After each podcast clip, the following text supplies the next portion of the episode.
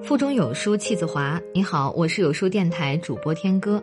今天我们要分享的文章是梁实秋的《冬天到了，懒癌发作怎么破》。人没有不懒的，大清早，尤其是在寒冬，被窝暖暖的，要想打个挺就起床，真不容易。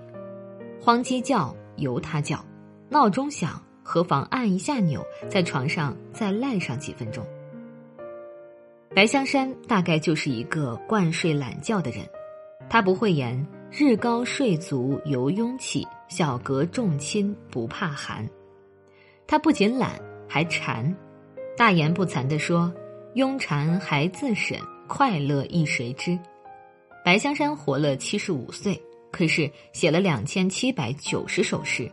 早晨睡睡懒觉，我们还有什么说的？懒字从女。当初造字的人好像是对于女性存有偏见，其实勤与懒与性别无关。历史人物中疏懒成性者，嵇康要算是一位。他自称不涉经学，性复疏懒，筋弩肉缓，头面长一月十五日不洗，不大闷痒，不能洗也。每尝小便而忍不起，令包中略转，乃其耳。同时，他也是卧洗晚起之徒，而且性妇多骚，把骚无已。他可以长期的不洗头、不洗脸、不洗澡，以至于浑身生湿，和门师而谈的王猛都是一时名士。白居易经年不沐浴，尘垢满肌肤，还不是由于懒？苏东坡好像也够邋遢的，他有“老来百事懒，身垢犹念玉”之句。懒到身上蒙垢的时候，才做沐浴之想。女人似不至此，尚无因懒而昌言无饮，饮以自作的。主持中馈的一向是女人，缝衣捣毡的也一向是女人。早起三光，晚起三荒，是从前流行的女性自立语。所谓三光三荒，是指头上、脸上、脚上。从前的女人夙兴夜寐，没有不患睡眠不足的，上上下下都要伺候周到，还要揪着公鸡的尾巴就起来来照顾她自己的妇容，头要梳，脸要洗，脚要裹，所以朝晖未上就花朵盛开的牵牛花，别称为秦娘子。懒婆娘没有欣赏的份儿，大概她只能观赏昙花。时到如今，情形当然不同。我们放眼观察，所谓前进的新女性，哪一个不是生龙活虎一般，主内兼主外，集家事与职业于一身？世上如果真有所谓懒婆娘，我想其数目不会多于好吃懒做的男子汉。北平从前有一个流行的儿歌：“头不梳，脸不洗，拿起尿盆就舀米”，是夸张的讽刺。懒字从女，有一点冤枉。凡是自安于懒的人，大抵有他或他的一套想法，可以推给别人做的事，何必自己做？可以拖到明天做的事，何必今天做？一推一拖，懒之能是尽矣。自以为偶然偷懒无伤大雅，而且世事多变，往往变则通。在推脱之际，情势起了变化，可能一些棘手的问题会自然解决。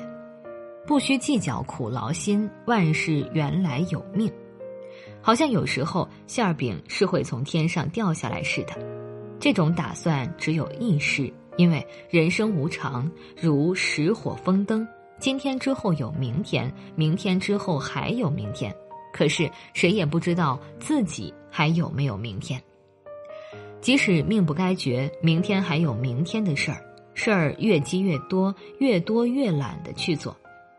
吃多不养，债多不愁，那是自我解嘲。懒人做事拖拖拉拉，到头来没有不丢三落四、狼狈慌张的。你懒，别人也懒，一推再推，推来推去，其结果只有误事。懒不是不可依，但需下手早，而且需从小处着手。这事儿需劳作父母的帮一把手。有一家三个孩子都贪睡懒觉。遇到假日还理直气壮的大睡，到时候母亲拿起晒衣服用的竹竿在三张小床上横扫，三个小把戏像鲤鱼打挺似的翻身而起。此后，他们养成了早起的习惯，一直到大。父亲房里有几张报纸，欢迎阅览。但是他有一个怪毛病，任谁看完报纸之后，必须折好、叠好，放还原处，否则他就大吼大叫。于是，三个小把戏触类旁通，不但看完报纸立即还原，对于其他家中日用品也不敢随手乱放。小处不懒，大事也就容易勤快。我自己是一个相当的懒的人，常走抵抗最小的路，虚掷不少的光阴。架上非无书，眼庸不能看。等到知道用功的时候，途经岁晚而已。英国十八世纪的随夫特携仆远行，路途泥泞，一尘呼仆擦洗他的皮靴，颇有难色。他说：“今天擦洗干净，明天还是要泥污。”随福特说：“好，你今天不要吃早餐了。今天吃了，明天还是要吃。”唐朝的高僧百丈禅师以一日不做、一日不食自立，每天都要劳动做农事，至老不休。有一天，他的弟子们看不过，故意把他的农具藏了起来，使他无法工作。他于是真个的饿了自己一天没有进食，得到的方外的人都知道刻苦自律。清代画家石溪和尚在他一幅《西山无尽图》上提了这样一段话，特别令人警惕：“大凡天地生人，宜清勤自持，不可懒惰。若当得个懒字，便是懒汉，终无用处。残那驻牛守山房，朝夕焚诵，稍余一刻，必登山选胜。